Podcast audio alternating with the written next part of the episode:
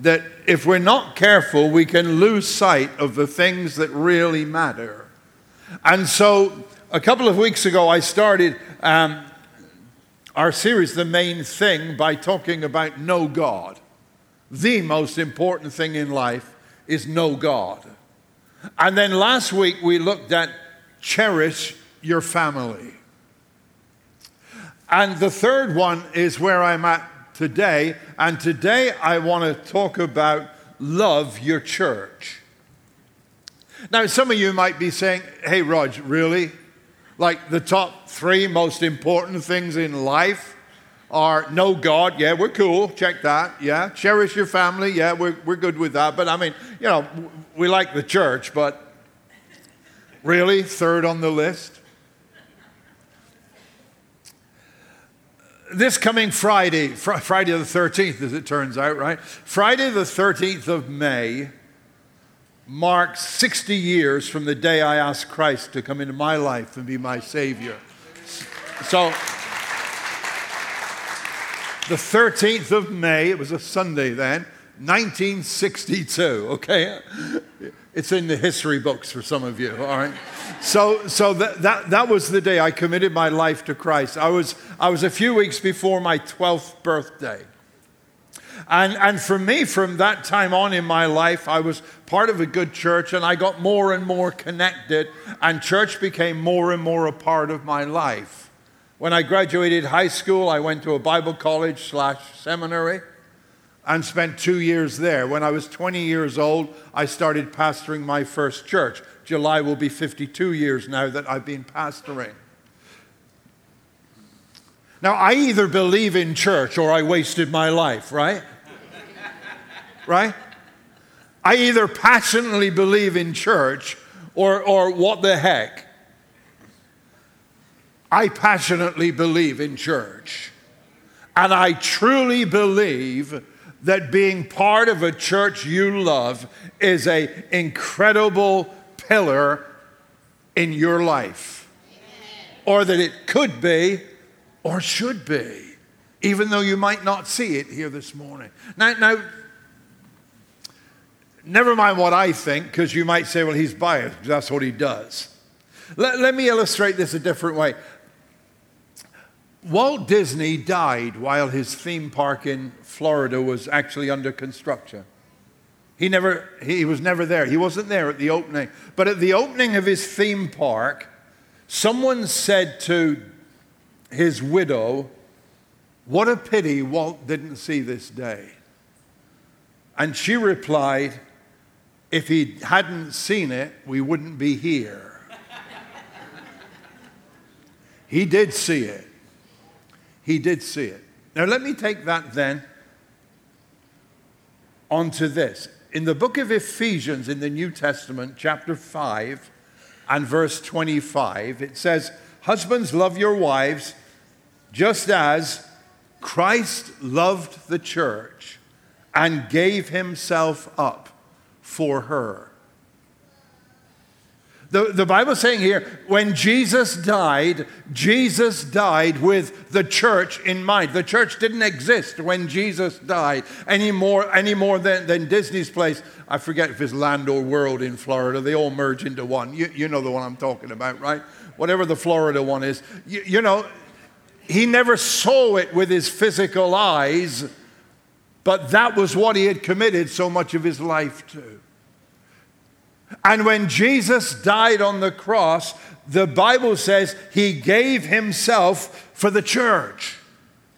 He was looking down through the course of time and saw a whole community of God loving people worldwide who were called the church. And Christ died because he wanted the church to become a reality and he wanted us to have the benefits of knowing and being part of a church that becomes a foundational part of our lives. Jesus didn't just die so that we could go to heaven. Jesus died so we could be part of his family here on earth. And so, What does love your church look like? Well, I'm glad you asked because I'm going to take some time to answer that now. And, and there, there, there, are three things, and most of you know that's the way I think when it comes to preaching. There, there are three things that I just want to share with you ab- about loving your church. The first is love your church community. Love your church community. That is the people that are part of church. Church isn't just a service you go to on a Sunday morning, it's a family of people that you belong to. That's good. You're warming up. I'll give you time. All right. But, but, but, but, it, but it is. It, it is. There, sadly, there's, there's just one English word, church, but it actually is, is used to translate two totally different words in the Greek language, which the New Testament was written in. And there is the Greek word ecclesia, which literally means called out ones. That's talking about the people who are the church.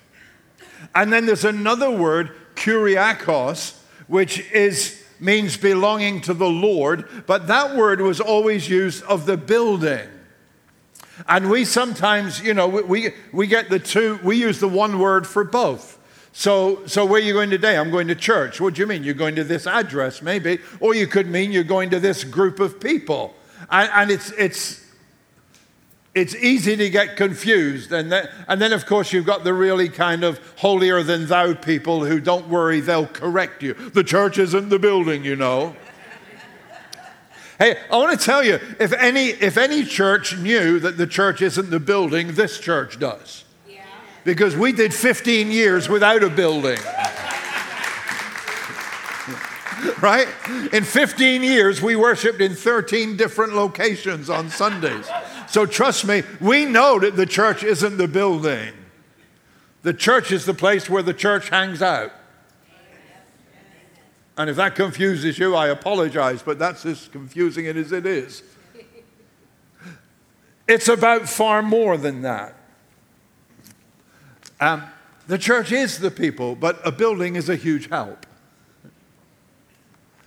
Love your church community. Before, just before Jesus died, he actually told his disciples what his followers would be known for. And in John's Gospel, chapter 13 and verse 35, here's what he says This is how everyone will recognize that you are my disciples when they see the love you have for each other. Here's how people will know that you belong to me. Here's what's going to make you, as a church, stand out that you have love one for another. Now, the thing is this outside of this place, outside of here this morning, We've got family members, many of us do, who, who are a drain on us. We've got relationships that are difficult. Some of us have got more bills than we have money to pay them. Some are battling with habits and with addictions that keep haunting you. We have prayers that haven't received answers yet. We've got discouragement in multiple areas. The problems of this life can be overwhelming. And sometimes we begin to think, you know, what's wrong with me? My life doesn't seem to be working out. It seems as if God doesn't care about me like He cares for other people. Maybe we feel like, you know, I'm in this all by myself and I'm, I've, I've got to just work it all out for myself. And that's why we need community. We need each other so that there are people around us who care, people around us who can encourage, people around us who can say, You think your life sucks? Let me tell you about mine.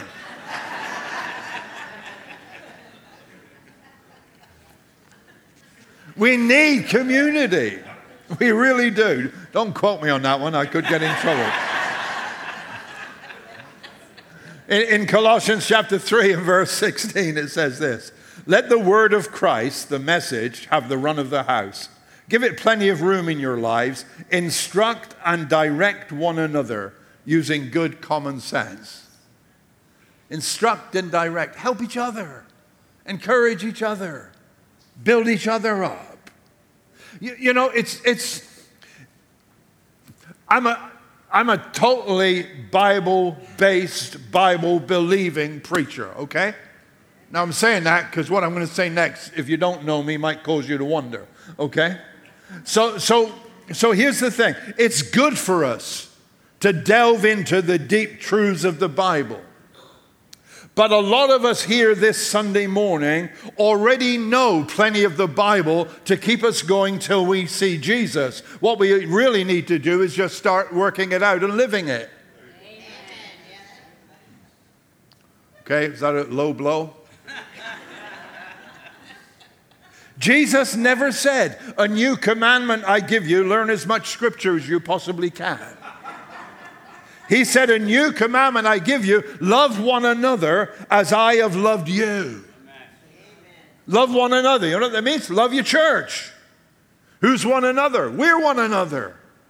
So, so we need to love our church community. And part of loving one another is showing up for one another, it's being around for one another, it's being here for one another. Did you hear the one another phrase? We're not just here for us. We're here for one another. You say, well, what, what do you mean by that? I, I, hardly know anybody here at the moment, and I, I hardly talk. You got no idea. And I've got no idea. I got no idea what God does here on a Sunday morning. I just know God does stuff. And now and again, I'll hear something from somebody and say, wow, that's pretty cool. But you've got no idea. You may say, well, I, I really don't hardly know anybody who come in on Probably said hello to a few people. I wonder if one of the people you said hello to and smiled to was feeling kind of alone and uncared for and dejected today. And the fact is, your smile and just the fact you acknowledged them actually made a difference to their morning. I don't know.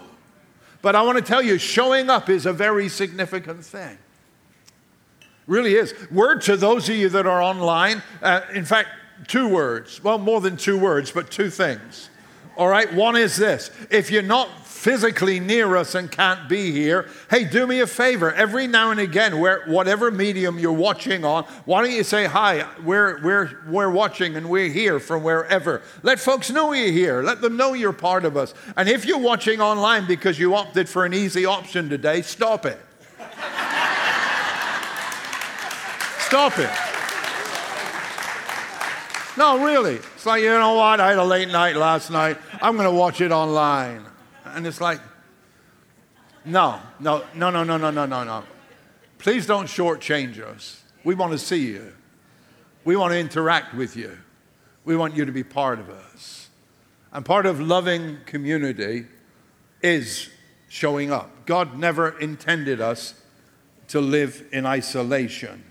There's, a, there's an interesting story. I love this story in, in, in the Old Testament. It's the story about Elijah the prophet who has this um, contest with, with the, the, the prophets of, of Baal, who was a false god. And they have this huge contest to try to prove who's the real God.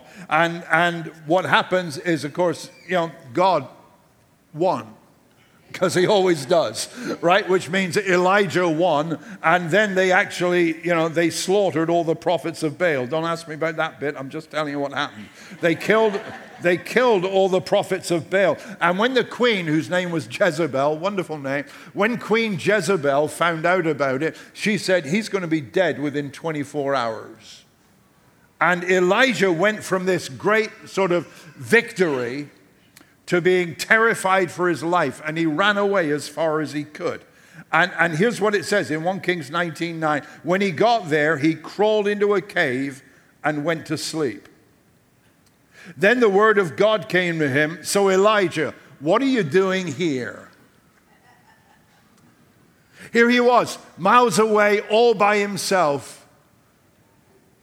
And the angel says, So, what are you doing here? And, and here's his reply I've been working my heart out for the God of angel armies.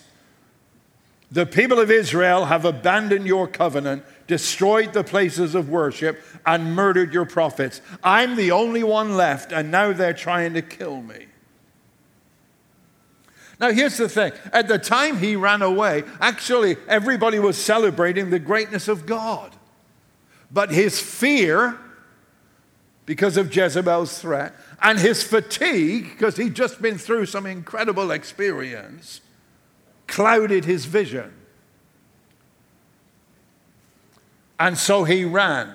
I just want to tell you this isolation is never the answer because God never intended we would live alone. God intended we would live in community. And the community that He gave us is the community Christ died for. Christ died for the church. So God says to Elijah, let me just correct you here politely, but here's the deal. Verse 18. He said, I'm preserving for myself 7,000 souls. Hello, you who feel alone. I've got 7,000 people there. Their knees haven't bowed to the God Baal, their mouths haven't kissed his image. It's like, Elijah, you've got things all out of whack here. And it's easy to get things out of perspective when you're isolated.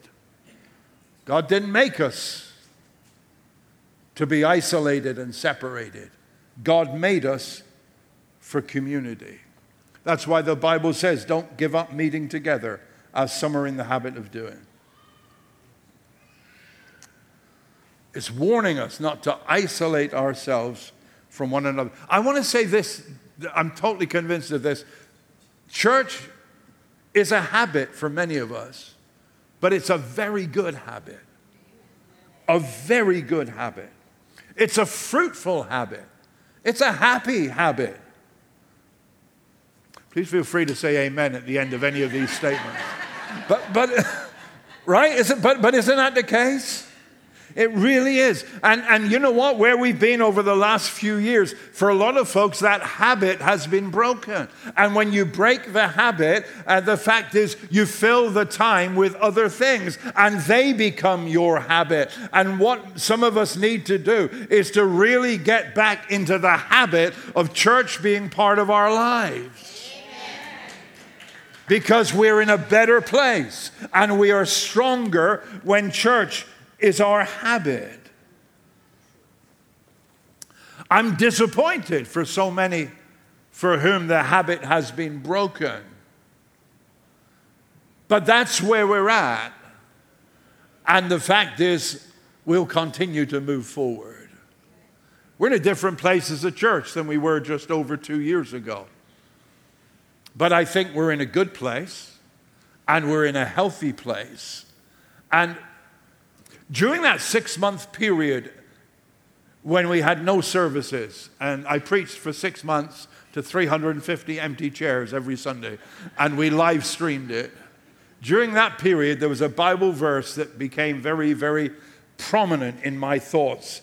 And it's, it's, it's a verse from the Old Testament book of Haggai, Good luck finding it. Chapter 2 and verse 9 that says this It says, The glory of this present house will be greater than the glory of the former house, says the Lord Almighty. And in this place I will grant peace, declares the Lord Almighty. Don't live your life looking back to how things were. Let's live our lives looking forward to how things are going to be. And God's promise is the glory of this present house will be greater than the glory of the former house. So don't give up meeting together, the Bible says, but encourage one another. Encourage one another. That's part of what church does. That's why, that's why we need to be part of a church that we love, because in the context of church family, we find encouragement.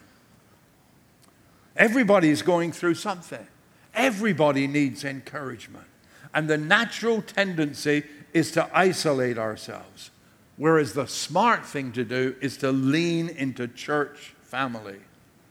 Make the effort to stay connected for your sake and for our sakes too. Love your church community. And then love your church culture. What does that mean? Well, let me, I like this definition. A guy called Sam Chand, who's a church consultant, whatever that is. And um, Sam Chand says this that a church culture is the atmosphere in which the church functions. It's the prevalent attitude. It's the collage of spoken and unspoken messages. Love the atmosphere. This, this, I was talking to a lady, oh, I don't know, a year or two ago now. And um, often when, when I, I, meet someone who's new, um, particularly when they've been a couple of times, I'll ask them the question, What was it particularly that impressed you and made you feel you wanted to come back? And this lady said, I don't know. And, and here's what she said. She, yeah, that was helpful, right? But here's what she said. She said, It just feels different. I like that. It, that's the church culture. It's like I just feel just the whole atmosphere and the whole tone. That's the culture of the church. You need to be in a church culture that you love. Listen, every church is different. Because if you look around you, everybody around you looks different than you look. And they are different than you are. And so every group of people who make up a church family is going to be different to, from another church family. It's interesting in the, in the opening chapters of the book of Revelation, uh, Jesus sends messages to seven churches. But it's a different message to every church because they're all different. And by the way, there are three things he says to them all. One is he says, I know your deeds in Revelation 2 2. He says that to all seven. I know your deeds. And then he says to them all, whoever has ears, let them hear what the Spirit says. And then he uses this phrase to them all, to, to, the, to the one who is victorious. So here's, here's what I'm drawing from that that for every one of these churches and for every church, Jesus wants them to know number one, He's a part of them. I know what you're doing. Number two, He wants them to hear His voice. And number three, He wants them to be successful. But every church is different. Our, our, the culture of this church is different. If you're visiting us from the, for the first time today, you may be just trying to figure out what the heck and that's okay. We're different by design. We planned to be different from day one. What was the point of creating a church that was the same as the churches that other people decided they don't want to go to already? We're different by design. So, what does church culture mean here at Genesis? Well, I'm going to give you a couple of things. Church culture means we value everyone, we respect everyone, we accept everyone. That's part of our church culture. By the way, if some of you, back to those of you that are visiting, say, shouldn't he be talking about women and, and mothers and ladies and things like that? And it's like, I did that last week, actually. I got my timing wrong. But I did think it might be helpful for those that are new to us today just to get some idea of, of how we are. And I thought it might be good for all of us who are part of this church to remind ourselves of our unique identity. So we value everyone, we respect everyone, we accept everyone. Part of our culture is there is no pressure. We don't try anybody tell anybody how they ought to be. I'll just do my best to get my own life where God wants it, right? And, and, and I'll leave God to sort you out. Is that okay? And that means that there's no pretense either. We don't have to put on a, a mask. No pressure, no pretense, and there's no politics. We're just people who are connected to one another. There's no hierarchy here. I met a wonderful lady at the end of service last Sunday. She said this. She said, This is my second week here, but I wanted to meet you in person and tell you you are amazing. I wanted you to know that. Okay, I thought you'd all. I, and just in case you didn't know. And, and, and my reply was, No, I'm not. I, I'm ordinary.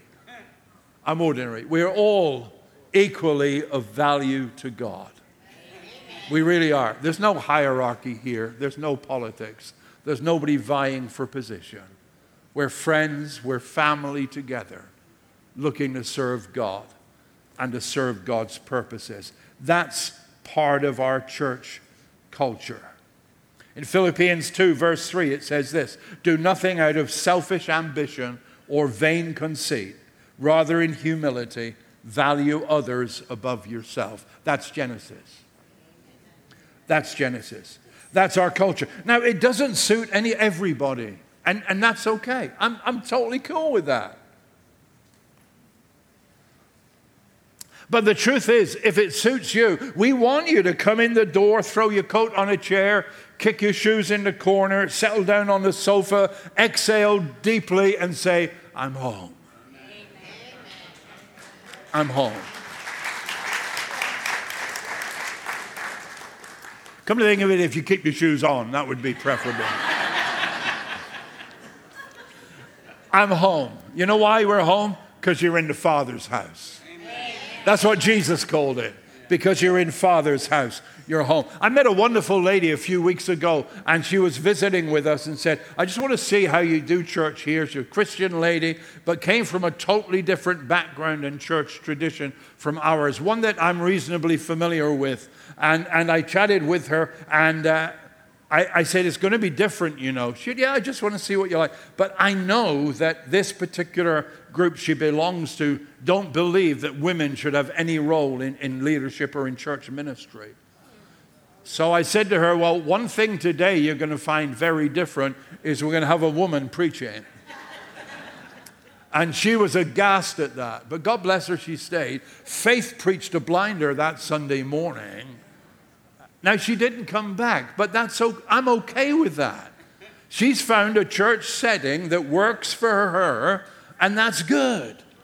You know, I can't, you know, we, we, we, we, we can't be everything that everybody wants, or we will be a mishmash of nothing.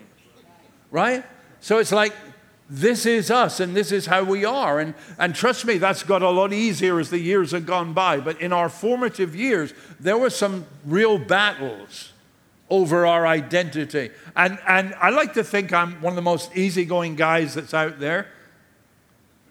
Eh? and you said amen. But, but as my wife will attest, I can be the most stubborn so and so out there too. Because, Lord Jesus. Because, because here's the thing God dropped a vision in my heart for church. And I'm going to stick with that vision and not somebody else's version. So, trust me, in the early years, there were a lot of people who tried to pull us in different directions. I had a conversation with, with a couple one day who, who, who were playing some key roles in the life of our church. And they, they started telling me what's wrong about the way I'm doing church, what's wrong with me, what they think I need to do to change everything. And, and I, you know, I listened to it all and I, I thanked them for taking the time. And I said, I'm changing nothing. We are the way we are, and we will continue to be the way we are. And the, the woman jumped right up out of her chair and said, You know what? You're full of, and she said a bad word. And, and, and, and she stormed out the door. And just before she did, she called her husband and said, Hey, come on, we're leaving. Right? But that's okay. But that's okay. Those battles needed to be fought so that we'd be where we are today. You've got to be in a church culture that you love.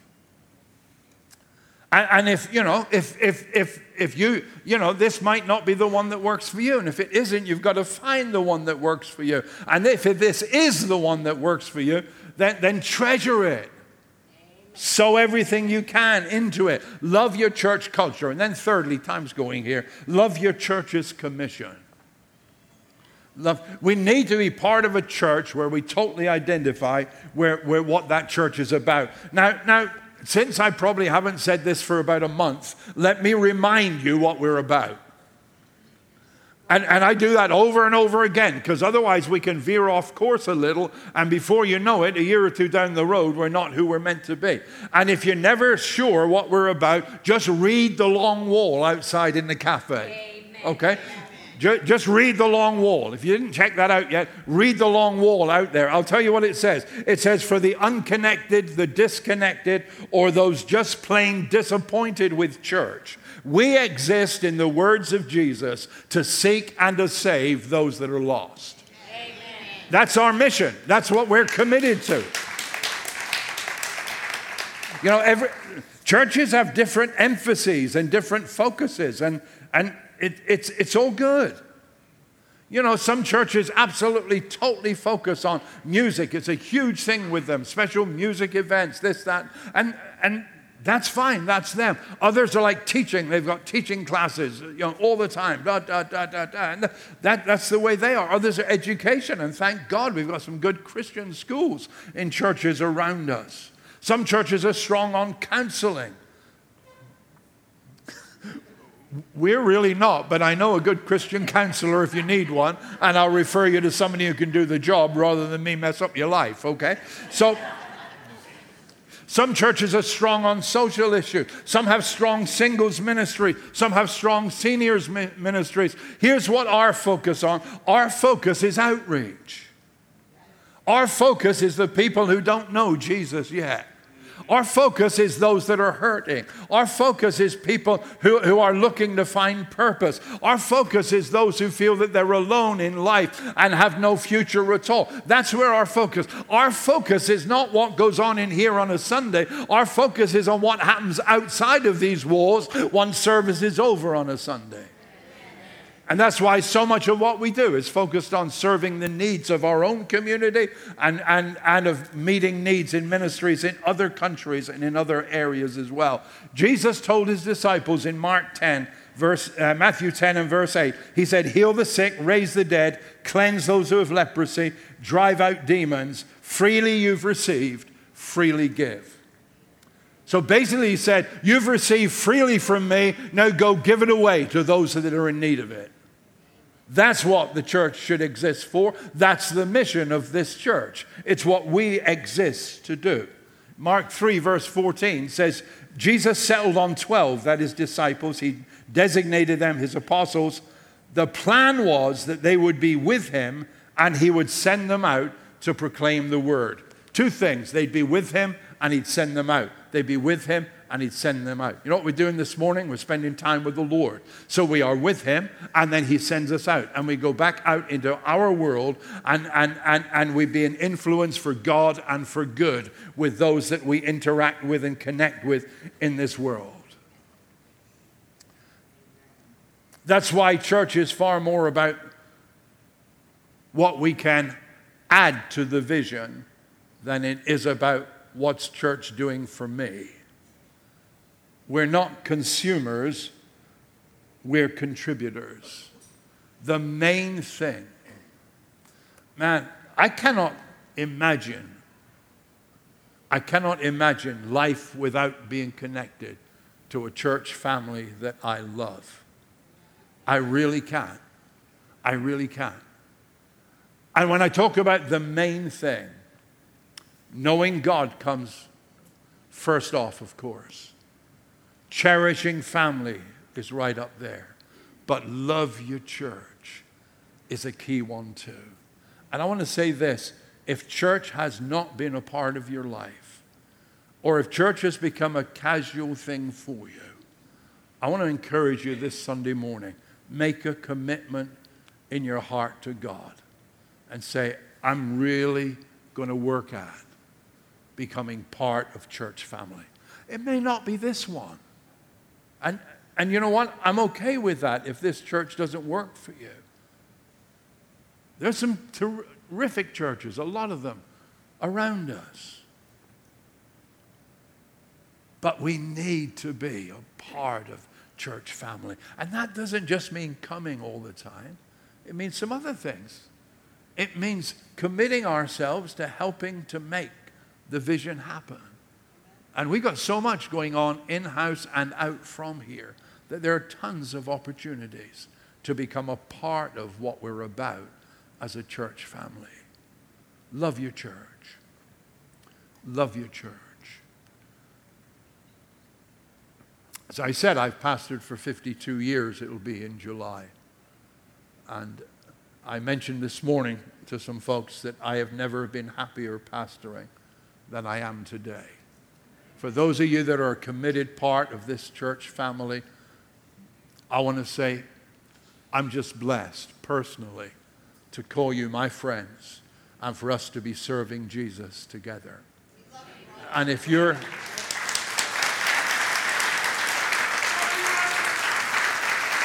if you if you are visiting with us today, I, I want to openly invite you to consider becoming a part of this church family and just committing in your heart and saying, Yeah, yeah, I want to be a part of this because I totally believe it's one of the main things that we need in life.